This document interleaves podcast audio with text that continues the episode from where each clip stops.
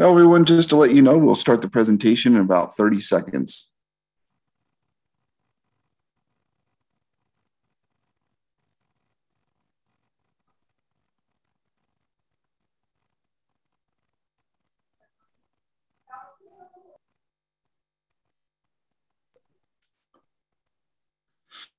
All right, hello everyone and welcome to today's Safety and Health webcast, how to implement a COVID-19 vaccination protocol, navigating the often difficult waters, sponsored by Traction Guest.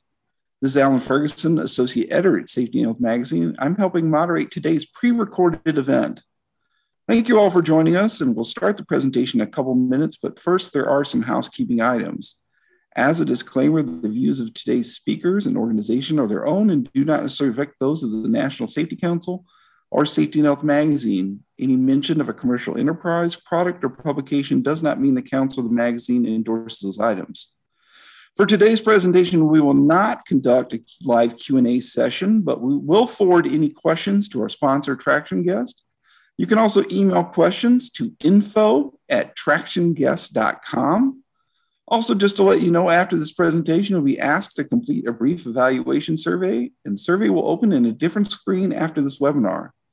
This webcast will be archived, so you can access it after today's live event. To view this webcast and all of our past webcasts, please go to safetyandhealthmagazine.com/events. And with that out of the way, let's begin today's presentation. From operationalizing vaccine mandates. Today, as was mentioned, I'm joined by my colleagues, Suki Ram and Brian Phillips.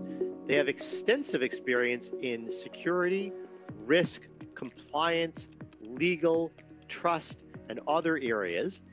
And it's this multiple decades of experience that we're hoping to bring to the table here as we continue this discussion today. I want to start perhaps by setting the table a little bit and describing the hype that I think we're all seeing right now in the media. Unless you've been under a rock for the last 24, 48 hours, and for that matter, for the last 2 weeks, every third article on Facebook, every fourth article on CNN seems to be something related to vaccination policy, vaccination mandates, whether that's local, regional, companies declaring some sort of policy approach. There's something out there, and it's being heavily covered in the media. And that's really why we wanted to have this conversation, to help organizations move perhaps from the hype to a little bit of the reality. And what we're seeing today is that reality is just the starting point. It really is just the tip of the iceberg in terms of what we need to be offering organizations. So, these were quick sample copies that I stole from the interwebs. You see the CEO of Google putting up a public posting, and similarly a CHRO officer putting up, again, a LinkedIn posting. And, I stole this one from our own internal tools. This is Suki's internal posting here at Traction Guest. And it's great. And it's not to knock the policies, especially since they affect me directly. But that really is only the starting point. There's so much more to consider than just the bold statement that vaccinations are required or not required. There's much more to the conversation. And so that's really where I wanted to start today's discussion, really digging into that notion of what is it, that we need to think about when we look at policies and operationalizing those policies and turning them into reality, if you will. So, with that, I'll turn it over to our panelists. Let's talk a little bit about how you've managed, the actual implementation of some of these policies, what you're seeing across the industry in terms of best practices, how organizations are going from, sort of a nice piece of paper to something that actually impacts lives. Let's maybe start, I'll kick it over to Suki to start off the conversation.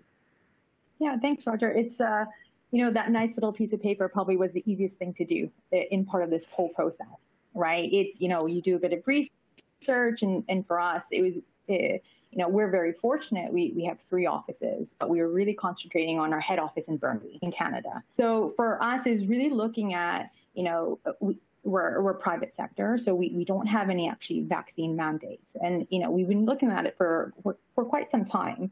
And it was really built out from a conversation within our executive team. And we're very much for, having a safe space for our employees. And for me, in terms of legal and compliance, looking at, what is our obligation to our employees, vaccinated and unvaccinated? And it really boils down to, for us, was, health and safety legislation, which talks about having in place procedures, taking reasonable precautions to protect the health and safety of those workers in our workplace. And the question that we ask ourselves is, have we done enough? What is it that we're doing in terms of precautions? And, the assessment was, having this extra layer of, a vaccine mandate, is that something that's necessary for our organization? And each organization has to make that determination for themselves, right? And so, going through the research and looking at the assessment, we came to the conclusion that, yes, if you want to attend the office, a vaccine is required. But there's more to that, right? Once you set your policy, you have to look at it like, how are you going to manage this? So we looked at, do we have the necessary tools? Do we have the people in place to be able to push forward this policy? So, when people are coming into the office and, we've had regular attendance over the summer, again, our footfall is not very much. So we are able to manage it quite well.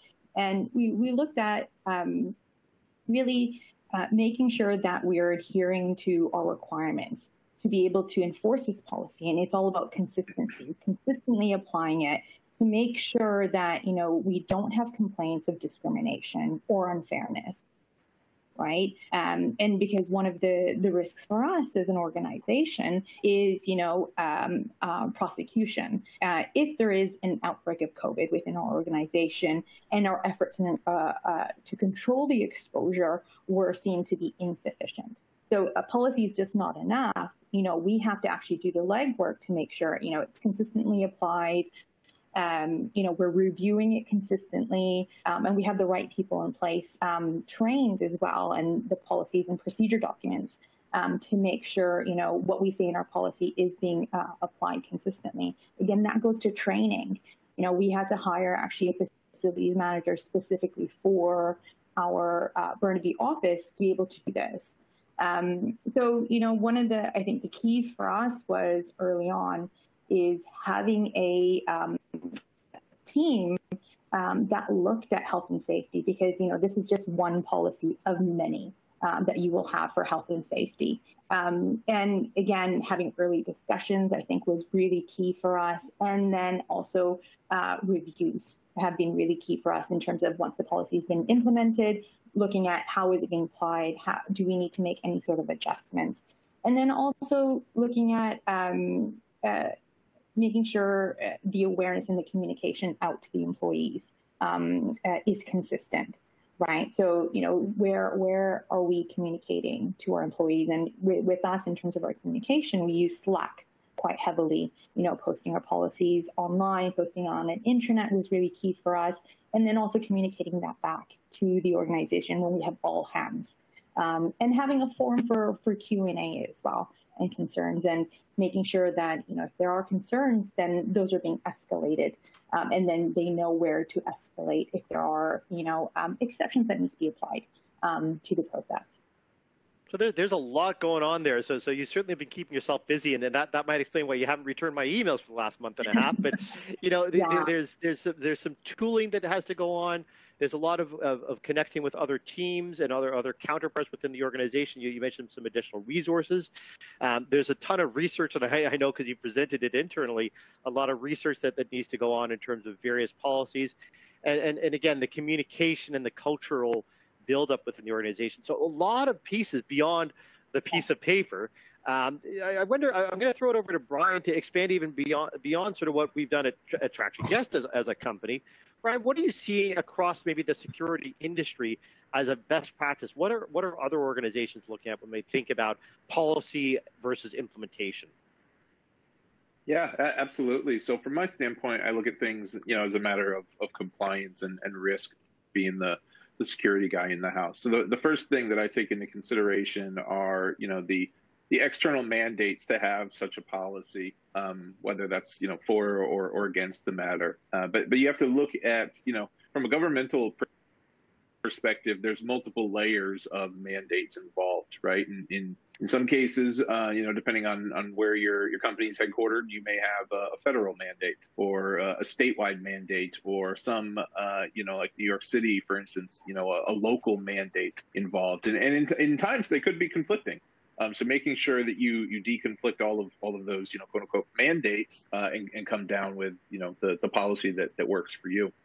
As someone who's always worked for, you know, global companies, or even you know, national companies in this case, this could mean that you have different rules for different facilities.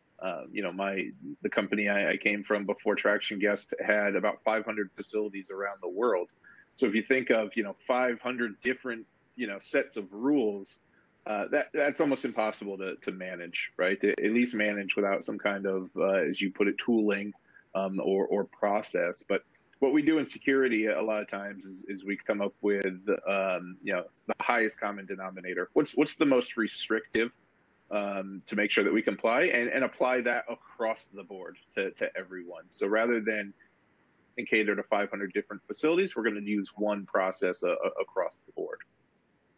Yep. You know, again, flexibility in that case, things are ever changing, you know, whether or not we need to require them or don't require them, who we need to require them for, seems to change by the week. So having something, not only a policy, but as you said, the tooling that can, you know, be flexible enough, along with, you know, the changes that we need to make. I think beyond, you know, government. Yeah. Nope. Go ahead. I think beyond government mandates, you know, we have to look at, you know, our target customers, especially if we're B2B. As a security director, I've often been pulled into sales cycles. You know, the customer that we are dealing with needs to know that our security is sound as well, or that we're compliant with certain regulations. So making sure that we take that into consideration, who are our customers, especially if we're going to have our employees going on site at other company facilities. Strategic partnerships. I look at insurance. Does insurance come into play? You know, will they reimburse for some sort of incident? And what do they require us to have done in order for that to be on the table for us? So there's things other than governmental mandates that we have to look at, you know, when we decide our policy. And then, you know, just the last piece on that is making sure that it's all encompassing. We tend to think a lot about our employees, think about prospective employees. You know, is this a requirement of new employees coming in? If this is a requirement of current employees, how do we handle the employees that we're interviewing today, right? You know, coming from Traction Guest, we know a lot about visitors. You know, that's obviously one thing. Again, if you're gonna require it for the employee, do you require it for the visitor that's coming in? And what other requirements do you put on those visitors? You know, whether that be a valid business need, is it, you know, you open the doors again and everyone comes on in, or is there some sort of you know, vetting process you need to do for your visitors? And then your contractors as well. I spoke, you know, on the other side of that ticket, you know, talking about your customers, but what about, you know, the people that you're a customer to? and what do you require of those folks that are coming into your workplace? Because again, if you're going to require this of the employees, you should really consider, you know, more of a workplace policy rather than, you know, based on any, you know, one demographic. I think Suki touched on that as well, making sure consistency is the key in your policy there. Well, that's some, again, a lot of great points, and in particular, I really like the last couple of comments around this notion that, you know, while on the one hand you've got Tsuki looking at the regulatory implications and what we have to do, and then on the other hand, and you know, they kind of go hand in hand. Hopefully, there is a notion of what we should do, and that might be a different set of standards. But making sure that our, you know, not just that our employees are kept safe, but that our customers, you know, those who are paying the bills, are comfortable continuing to do business, and making sure that contractors, you know, entering the door are managed, monitored, screened in whatever manner is most appropriate. So certainly lots to think about, you know, beyond a simplistic, you know, sort of yes, no, are you vaccinated type approach. There's a lot of these nuances that are coming out. I want to maybe dig a little bit deeper into, you know, the notion of vaccination proof, you know, and that often is the anchor for some of these discussions. You know, policies come out that say everybody has to be vaccinated. Oh, okay, sure. And then it, very quickly becomes, well, how do I prove that? And, we've heard a lot about different options, vaccine attestation, health attestations, behavioral surveys, government ID. There's all sorts of stuff out there. And I wanted to maybe dig into this and unpack this a little bit. I'm going to pick on Brian maybe first to start off. If you could just explain a little bit more around sort of that top of the iceberg thing around vaccine passports, because they seem to be all the rage. What are they, and maybe how do they fit relative to the other options that are out there? Yeah, absolutely. The term vaccine passports itself, has even become a bit of a taboo phrase. Some call it a passport, some call it a registry, some say it's passport, but we're not going to call it a passport, right? But it all boils down to, the idea is that you have some kind of credential. Usually it's a QR code, and on the back of that QR code is connected to, in most cases, a state database for vaccination records. Where you as a citizen, you put in your identifying information, it locates you, makes sure that you have the vaccine, and then gives you that QR code. On the other end of that, as the business entity, you usually have a scanner app that you can scan that QR code and then see kind of the green check mark, right, or the red X, and make your determination. Obviously, if requiring vaccination is your rule, you need to see that green check mark before you allow entry. Some of the pros and cons with using those systems. I'll start with the pros. I think it's great for a small business. It's set it and forget it, right? You don't need to worry about the underlying architecture. You just simply mandate that your folks have that passport, right? And you get your scanner app and you scan it. Also, very great for retail locations or anywhere that you've got that transient customer base, right? You see someone who comes maybe once a month or so, right? Restaurants, stores, a lot of stadiums use them. Even some of the private passport registries or vaccine passports or registries that are used. In terms of, coming from large enterprise, some of the things that I don't like about them is, they're, again, it's out of your hands. It's external. They're usually government-led. So, you don't control the process. They're usually not integratable into the rest of your enterprise applications or enterprise process that you have. One of the biggest things is you don't have a record for auditing purposes that you did the right thing in screening everyone, which of course comes with having no memory for repeated visits. So if we're talking about employees, right, you don't want to bother your employee by having to attest that they're vaccinated every day they come in. So you need some sort of external process or manual process for that. Again, going back to the highest common denominator discussion, they're usually jurisdictional. So like if you have one facility in the state of New York, they have one, passport, where the state of California has another, and other states have none, right? So you need something that works across the board. And then the last piece to consider, this is not really a pro or con, just a consideration, is it's one piece of the puzzle, right? We talked about this in the policy discussion. The daily health questionnaire, that's still in, right? There's still the Delta variant and breakthrough infections. So whether you're vaccinated or not, you're still asking, those 3 or 4 questions. And then just general information. Some companies I've talked to have a bit of a signed disclaimer. That says, here's what we're doing, here's why, here's what it means to you. Do you understand this? And let us know that you do. Otherwise, if you don't, let's talk about it and get you some more resources and some more information and address your concerns. So just having that scanner app, doesn't, answer those parts of the puzzle there. No, that's a great point on I guess, almost the culture of things, and making sure that there's an educational element as much as there is a policy and procedural element. Brian, you touched on the notion that they're not, the QR codes, the vaccine passports are not integrated with other systems. Can you tell us a little bit more about what that is in terms of, I guess, the siloed nature of these things, and maybe what companies are doing in terms of integrating as best they can, maybe with duct tape solutions and others? Yeah. So like I said, it's largely so far a state or province-based approach. So each state has their own database that they're tracking the vaccination records. So everything is very exclusive to which state. If you operate within one state, that might that might suit you, right? But if you're operating across multiple states or even multiple countries, that kind of shoots that in the foot. So there's a lot of private, vaccine passports and other tools out there that give you the full encompassing approach that we talked about, the disclaimers, the waivers, the daily health quiz, the vaccine attestation that come with memory. So it's usually some kind of private, tooling that you're using.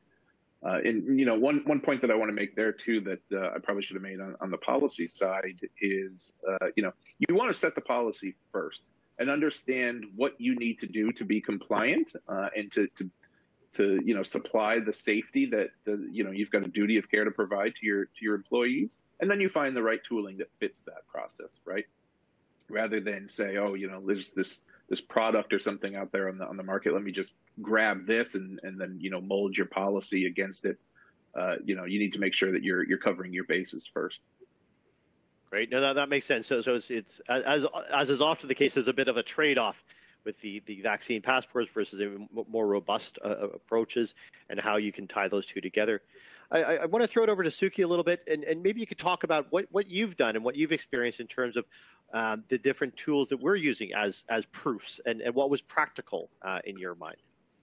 Yeah, just touching on what Brian's saying in terms of requiring flexibility, right? You need to be able to be flexible in terms of the proof that you're pulling into your system or you're integrating with. And I think it really comes down to, for us, our proof of vaccination has evolved so much in such a short period of time. Originally we had the paper cards, which had, what vaccine you had, the time and your name. Whereas, now with BC, we have the digital app.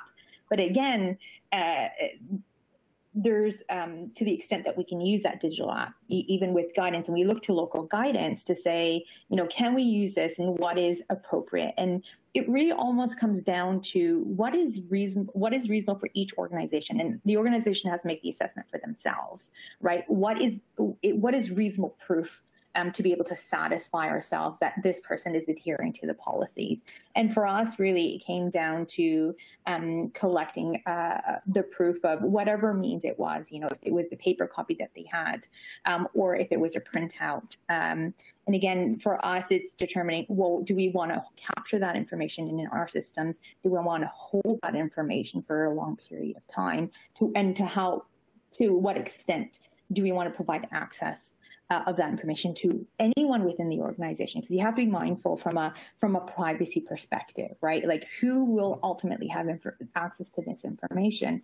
And looking at it from a compliance point of view, again, it'll be regional, local, but then an industry expectation. So you are holding on to sensitive information, and what goes on in terms of your requirements when you're holding that. What I would say for us when we were collecting that information, it's also about training the people that are actually collecting that information. And then also looking at when we collect that information, do we necessarily want them to be in office providing us the information, or do we want them to provide it before they get to office? Right? And then how do we present that? We took the view that we were going to be very stringent in terms of data collection, for us, because we don't have that many people in our headquarters. We are able to do a little bit more high touch, but other organizations may not have that, where they need to automate more in terms of pre-collection for them to then process individuals coming through their doors quickly. Whereas we are very fortunate that we have the systems in place that we can do a pre-check and then, you know, they're good to go when they come into the facilities. Yeah, and to your point, there's a big difference between 3 sites and 300. So, lots of challenges. I want to shift gears a little bit and focus now on almost the opposite. You know, we talked about sort of proving the vaccination status, but there's a whole cohort that inevitably will be unvaccinated. And look, the purpose of today's discussion is not to get into the politics of it, and the rights and the wrongs, and the lefts and the rights. It really is a discussion around. There is a mandate out there, whether we like it or not. There is also a duty of care consideration out there, whether we like it or not. And it's how do we manage that issue when the cohort, whichever cohort it is, it could be geographically dispersed, it could be demographically dispersed, there will be groups that are unvaccinated, either unable or unwilling to be vaccinated. How do we deal with that scenario? How do we deal with the exceptions to the rule? More so than just how do we deal with the rules. So I wanted to open that up for a little bit of discussion. Suki, looks like you're chomping at the bit there. Why don't you start off? Yeah, like I think for the easiest thing is, you know, if someone is vaccinated, it's very clear, you know, collecting evidence. Yeah. You know, the workflow is very simple in that way. It gets more complicated when you have individuals, say, raising an exception or us having to make an accommodation. So when we're thinking about implementation, we look at, okay, so what avenues can they raise that exception? So is it through, you know, when they're providing their proof? Is there certain functionality that says, hey, I don't have proof, but I require an exception? So then looking at, how does then that get escalated, and who does that get escalated to within the organization? You know, is it your facilities person that's managing that, or then does that get escalated to a special committee, or is that something that your people and culture team, or no, your HR team have to do an assessment? And what's key for organizations is documentation, right, and the rationale behind whether to grant an exception, not to grant an exception. That's really going to be key. And again, it's always going to be on a case-by-case basis. So making sure it's scalable, right? And again, auditing is going to be really key here as well. One of the things in terms of when you look at it from an application, when applying this policy is consistency and being aware that it's being consistently applied. And then so there is no fear of discrimination or unfairness. So again, those are things that we've been mindful when we put the policy forward and when we're looking at exceptions. And for us, our policy is, you know, you have to be fully vaccinated if you're coming into the office. An exception and one of the accommodations we make is, you know, what we allow for pure remote work. Some organizations will not have that ability. So then the organization has to determine, okay, what other accommodations are reasonable given that individual's work requirements. And it may be, you know, for one of the things that we looked at was, you know, COVID testing, then proof of COVID testing, and then that goes into your systems. And then how does that get captured and what is reasonable in terms of the proof for that? Or then we look at, you know, additional protocol measures for health and safety. So do we have them restricted to a certain area? Do we limit in terms of the meeting room usage if it is that they're unvaccinated? Or again, this all comes back to our obligation for if there is an outbreak and making sure that we are aware of who's in facilities as well at the time and what precautions were taken. And again, almost contract tracing in terms of where everyone is, who's in the building. No, that's perfect. There's a lot of stuff. And I really like your point about the consistency of these policies and the implementation thereof as part and parcel of you know, how we make sure that we're protecting ourselves down the road from any fallout. So it's one thing to have an implementation, to have a policy. It's one thing to implement that policy, but then it's a whole other thing to apply that consistently so that there is a sense of fairness and equity across the board. Brian, I want to turn it over to you. I wonder if you could dig into some of this a little bit further. In particular, I really like where Suki was going with sort of the escalations and the workflow and the process around that. I wonder if you could talk more around, again, how do we manage that you know, the exceptions to the rule in a practical manner. Absolutely. And I have to say, you know, I agree with all the points that Suki made. I don't think I could have said them better myself, to be honest with you. But, you know, I look at this. I don't look at this as vaccinated and unvaccinated. I look at this as a workflow, right? And there's different paths down this workflow. Everyone starts in the same place. And depending on your situation, you go down a different path. And maybe that's, you know, you're vaccinated and you have proof of that and you go down that path.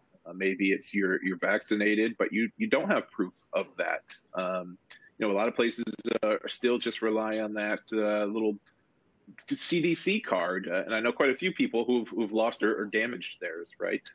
So what do you do in that case? Maybe one is, you know, I have a medical or religious exemption, or just I'm unwilling to do this, right? And that's your right to do that. So there, it's a workflow, and you go down a different path, like anything else. And you know, I said it before, and you mentioned it. I think you need some kind of tooling for that, but at least a written process. I think if you're going to be challenged on your practices, this is where you get that challenge. So documentation is, you know, of utmost importance here. You know, right down from, you know, here are the different paths that we take. And who has that ultimate responsibility to make that decision that, you know, is approved, right? As well as, you know, how do you, what, and I think Suki touched on this a little bit, but what classifies as proof? Whether that be proof of your, you know, successful vaccination, proof of your exemption, if you're just unwilling and that your company has decided you, in lieu of vaccination, you'll do testing. What is proof of testing, and what do you do with that information, and how do you validate the authenticity of it? Perfect. I'm going to use that as a bit of a segue into the next sort of section where I wanted to really dig into the notion of the overarching, I guess, workflow almost. And, you know, you both mentioned this idea of the workflow and the escalations. And I want to start putting some of the pieces together. Like we've been talking about, you know, the policy, and we've talked about, you know, different proof of vaccination options thereof, and the fact that, you know, you don't necessarily jump to, you know, vaccination passports, et cetera, but that there are other considerations. We've talked about considerations for the unvaccinated, right? The workflow and escalations and the exceptionality, you know, the medical exemption cards and how you make determinations, the religious exceptions, et cetera, et cetera. I want to talk a little bit about, you know, how we put it all together. And, you know, certainly what we've seen out in the market, when I go back to, again, the hype versus the reality, there's a lot of hype about, you know, sort of easy, but maybe incomplete solutions. You know, it's as simple as, oh, you know, are you vaccinated? Yes, no. And then, you know, the person walks in the door. And I think clearly, you know, if nothing else comes from the last, you know, hour of discussion, it has to be this sense that there is more to this story.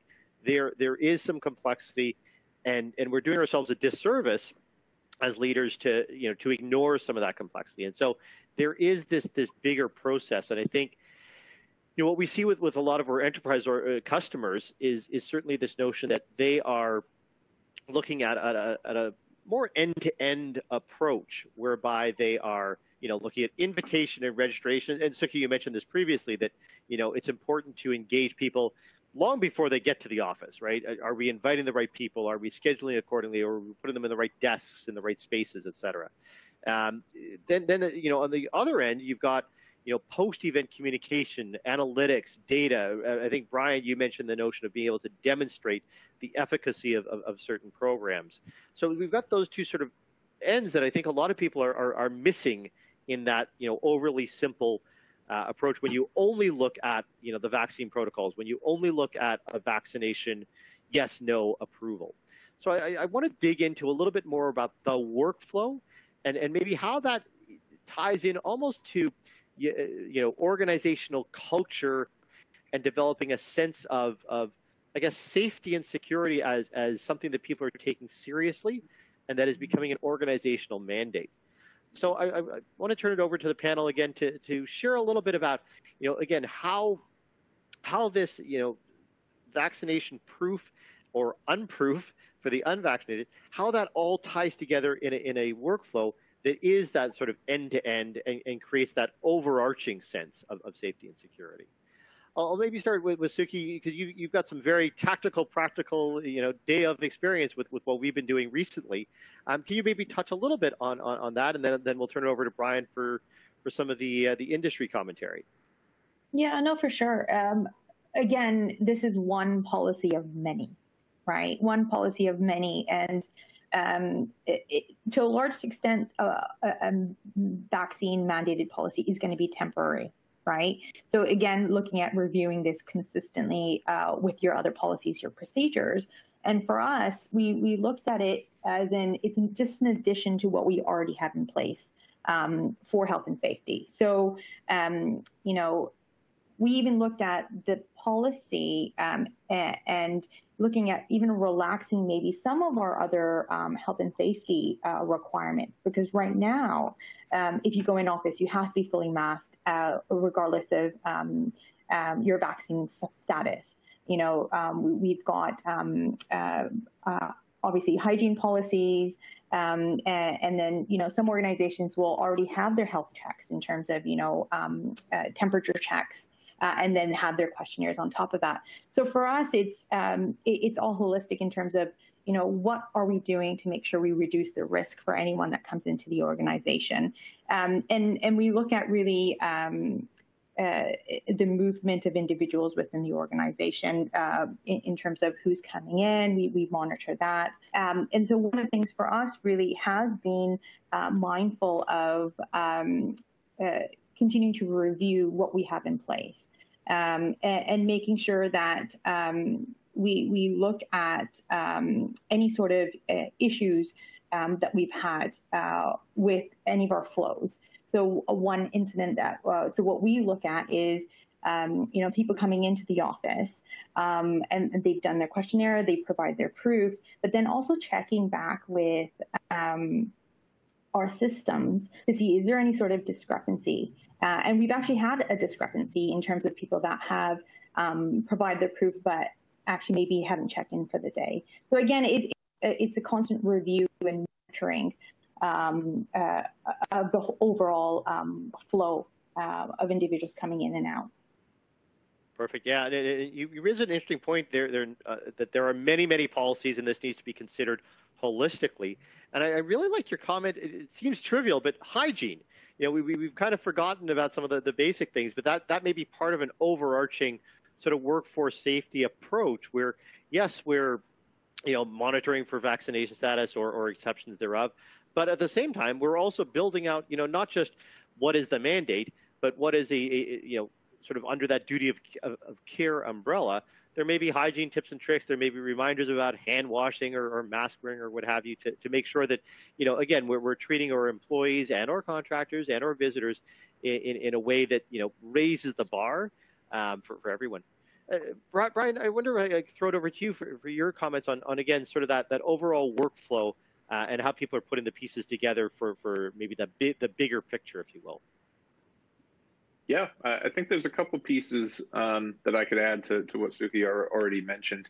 I love what she talked about, the entirety of the workflow from the very beginning to the end. I think in terms of execution and the how, it comes back to what I call your COVID committee. Something that we at our company, we call it the Safe Work Committee. But, it's something that we started at the very beginning when we were drafting our, return to the office playbooks that we hurried up and wrote and then, stuck on a shelf somewhere and until we were ready to come back to the office. But, I think just because, people are getting vaccinated, that committee, still needs to exist. And each person on that committee has a duty for care on their responsibility that they're in the company for, right? So as we talk about some of the mandates, especially at the federal level, it's to be governed, supposedly by OSHA, right? So that's a function of EHS generally. So bringing them to the table, you're dealing with people and personnel records. Obviously, HR needs to be in the table. Again, dealing with those records and sensitive information, your chief privacy officers, your cybersecurity folks, perhaps, need to be part of that conversation. We're talking about modifying our facility, not only how we enter the building, but how we work in the building, social distancing and such. So, you know, facilities being a part of it. I've seen quite a bit recently where security's been a part in the beginning, you know, but now they've started for one reason or another to fade out a little bit. You know, personnel records, I don't want to be involved there. I think security still has a place in this committee and probably needs to double down. You know, we try to embed ourselves in the organization, to know the organization, to be able to help it. There's obviously an access granted, access denied part of this, but more so it's maintaining that partnership with all of these people on the committee. If you think about all these titles that I've just listed, that's what makes an organization run. There's no better partnership for the folks like me out there than being a part of this committee. So I think that's, you know, how when you have all of those minds in the room, that's how you can, you know, come to this workflow, this end-to-end process that Suki mentioned. And then the last piece that I think is kind of in the background of this workflow is the culture. And, you know, if we think about Maslow's hierarchy of needs, you know, safety is one of them, right? And not only do you need to provide that safety for your employees, but you need them to be active in providing their own safety, right? So you need to get you know, the employee feedback. On the security side, for me, it's as easy as you know, I try to slip a question into annual employee climate surveys of, do you feel safe? You know, yes or no. And if you don't, what would make you feel safe? The employee should be a part of these decisions, you know, all the way through. At the end of the day, those are the folks that you're trying to protect, and they have a voice in their own safety as well. You know, that's a particularly salient point, I think, that people kind of gloss over. We've been so focused on the mandate and the exceptions to the mandate and the rebuttals to the mandates, et cetera. There is an element of the emboldened employee that we're starting to see more and more, you know, throughout the pandemic and post-pandemic, where employees are looking for safe experiences. They're demanding of their employer a safe and secure workplace, and they're saying, you know, we had one survey, 90-some-odd% of employees now say that they will consider, you know, taking action, whether that's legal, whether that's through their union, whether that's actually looking to resign if their employer doesn't provide a safe workplace. So there are, you know, sort of the two sides of the coin where we want to address the people that don't want to provide information and maybe challenging, but we also need to address the people that just want a safe work environment, whatever that might mean. So, you know, particularly good point. You know, Brian, you mentioned in your comments there the notion of also working with IT and you know, different departments, and I feel like it wouldn't be a security safety conversation in 2021 if we didn't talk at least a little bit about convergence and data and how that all sort of rolls together. You know, there's a lot of stuff that we're going to be collecting here potentially or not collecting, and there's a lot of considerations that need to be paid attention to. So I'm going to start this one with Suki, because I know you've done a ton of research, and obviously your role at Traction Guest and your history has been all around trust and compliance. So maybe let's start off with you for you know, how you view this issue.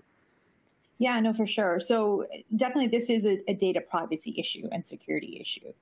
Especially, you know, looking at the data that you're collecting, and likely it's going to be sensitive information, it's health information, and depending on exactly what proof you're requiring. And also when you're looking at exemptions, you know, you're getting health information, the reasons as to why.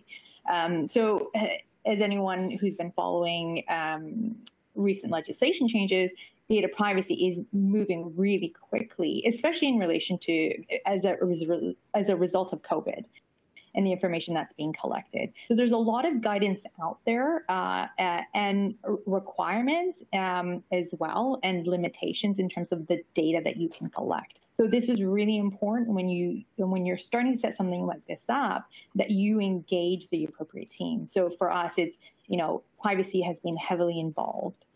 in terms of determining, what's being collected, who has access to it, because one of the major obligations for any organization in any jurisdiction, really, especially from a European perspective, is, data minimization.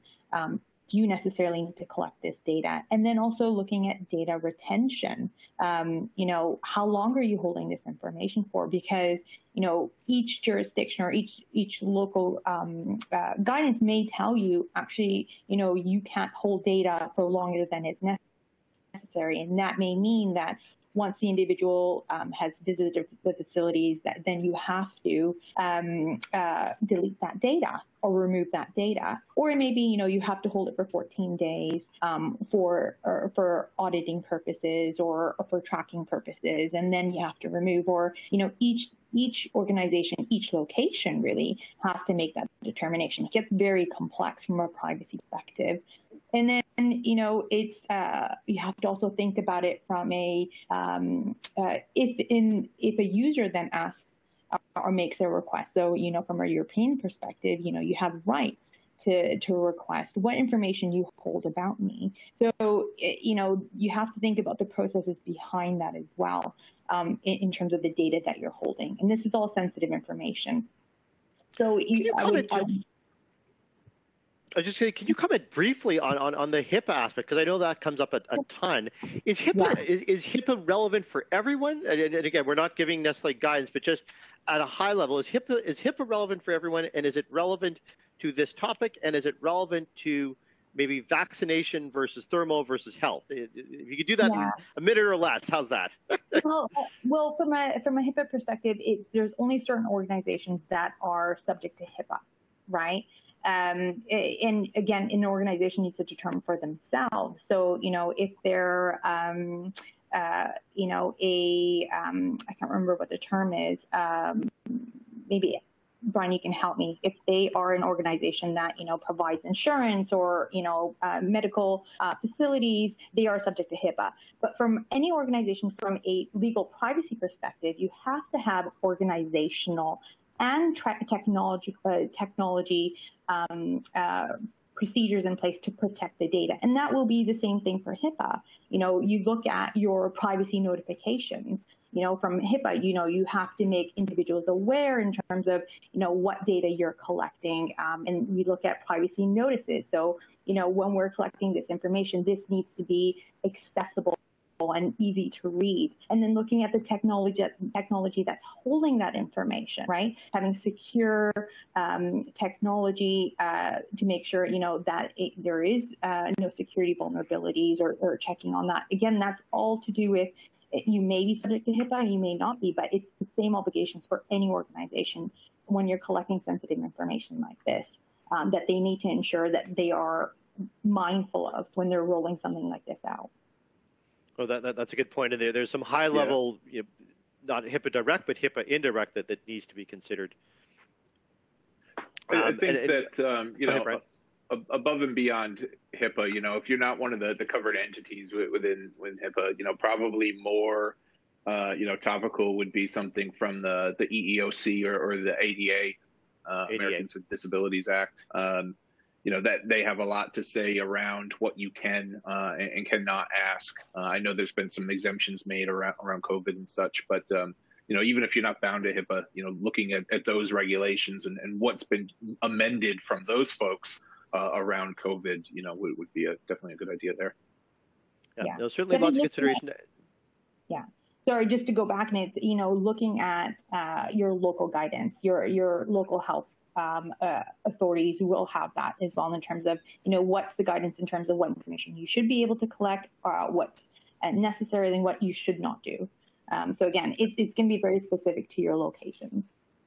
Yeah, location and obviously industry, to Brian's point, whether you're a covered entity or not, there's some complexity. But great points on data sensitivity, data minimization, data deletion.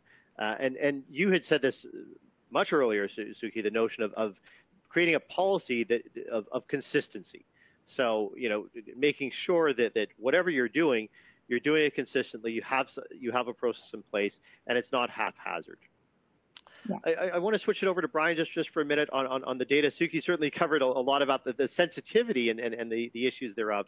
Can you talk a little bit further about sort of data and maybe the opportunities, the more positive side of things?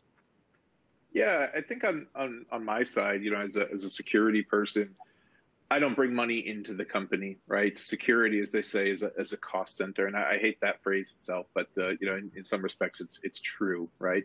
So I need to track my contribution to my organization and justify my existence pretty regularly.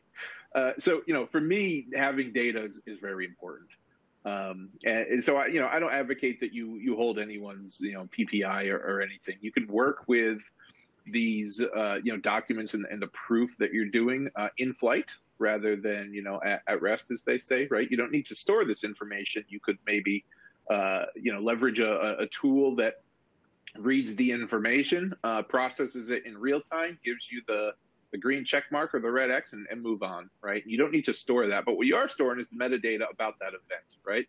I've got 100 employees. I've screened 99 of them successfully. I've got one exception.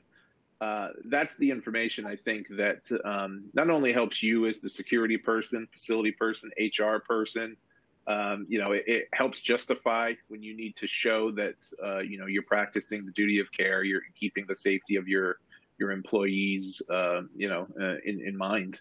And, at some point, if they're not actively involved in the writing of the policy, some executive is going to come around asking for this information anyway. Yep. That's just to add to that as well. Sorry, just to add to that as well. In terms of the use of data, right? Like from an aggregate perspective, that's fair game, right? And I think that's great for companies to be able to capacity plan, right? And then also look at, what are, is there certain areas that require additional health and safety measures as, from overcrowding, is there enough space, et cetera. But also being mindful that the data that's being collected in the form that it's being collected is only used for the purposes for, what you've said that they're going to be used for. So again, being mindful of who has access to that data and how they can then pull reports from that, because, that's one of the pitfalls and possible liabilities for companies is, everyone has access to the information of vaccines. And again, you have to limit that. And be very cautious in terms of what systems hold that information. No, good point. And I think that goes back to sort of policy and implementation and the rigor that we need to think these things through. Again, it's not just a yes, no, survey monkey question and then off you go. There is a process involved. There's consistency. There's escalation paths. There's permissions, et cetera, et cetera. So lots of consideration. I really like Brian's comment though around there's the data, but then there's the metadata. And that might be what we look at in terms of proving the efficacy of these programs, getting audit ready for future, and again to the previous comment about supporting employee well-being and employee confidence, making sure that we can demonstrate that we have addressed sort of that duty of care mandate. I know we're going to come close on time. I do want to just close off with maybe some consideration and next steps. Like, look, we've been through a lot of discussions here, a lot of different points. We talked about vaccinations and the unvaccinated, different proofs. We've talked about the scope, addressing contractors versus employees and visitors. We've talked about the workflows and watch list automations. We've talked about, audit trails versus data minimization. There's a lot of stuff. And I mean, again, if we leave folks with anything, today, I hope it's an understanding that this is clearly not a, quick app that I develop on the weekend or a little survey sign-in form or, whatever. This, frankly, it's not an app. It really is a robust sort of process that people need to look at and consider a lot of different aspects. I want to maybe turn it just quickly for some closing comments. Maybe I'll start with Suki. In terms of what people should think about as they look at what do I do in the next day, maybe in the next week, not even in the next month because there's not enough time, but in the next 2 to 5 business days, what would be your top few considerations? I think for me is making sure you have a cross-functional team that's looking at this. So the biggest thing for me is engaging your legal and then engaging your privacy teams. in terms of, you know, what are your requirements for each office, and then also the privacy aspect of it. So those are really key for me if those haven't been done already. And then them being fully engaged throughout the whole process, and again, reviewing and consistently applying, and then continue to monitor, manage that throughout, you know, the implementation. Perfect. I like your comment about managing the implementation. So not just as a one-off, but that ongoing review. Absolutely. I'll turn it over to poor Brian that didn't even get a nod. Suki wants legal and compliance on the committee. Brian, who else should be there, and what do you think are some of the next steps? Yeah, you know, in terms of the committee I mentioned before, you know, I think EHS, facilities, security, the people I deal with, you know, very, very often they all have their viewpoints on, you know, next steps for me, like I said, keep that committee in place. There's still a lot more to be done. You know, we're not out of the woods yet, so to speak, right? You know, some mentalities may say we're not going to be out of the woods, right? The new normal, as they say, there may always be some kind of you know, health aspects to the security and safety programs that you know, exist today, tomorrow, and in the future. But I think end to end, you know, this isn't about just vaccines, right? Vaccine is just another component of the procedures and the policies that you've been putting in place, the daily health questionnaires, the contact tracing, the follow-up feedback loops, you know, all of this still plays together. And then, you know, set the policy, decide what you need to do that's right for you and your organization, and then find the technology and the tools that help support it, not the other way around. You don't want to get stuck into a procedure or a workflow that, you know, if you're called into question later on, it's, you know, your answer is, well, that's the only way the tool, you know, could do it, right?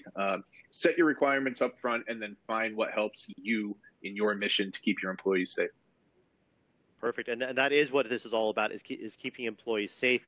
We have run out of time on today's session, but I would encourage folks, you know, continue to send those questions. Feel free to email us directly at info@tractionguest.com. Myself, Brian, and Suki, we thank you for your time. We'll be responding to everyone's questions. And, you know, as Brian mentioned just in closing, you know, certainly there's a lot of good policy and procedure work. There's a lot of good implementation considerations, and then there's a lot of tooling considerations. And we are quite happy to help walk folks through further and deeper discussions on those issues and some of those considerations, and how to tool up and operationalize your COVID vaccination policies. Thank you very much for your time. And again, please feel free to reach out to us at info@tractionguest.com. All right, thank you, everyone. Unfortunately, we have run out of time. As a reminder, any questions will be forwarded to today's sponsor, or you can email info@tractionguest.com. Also, we hope you take the time to share your feedback through our survey, which will open in a different screen after this webinar. Your input is important because it'll help us improve our future webcast. This ends today's Safety and Health Magazine webcast. I'd like to thank Traction Guest and, of course, all of you who joined us today. Take care and be safe.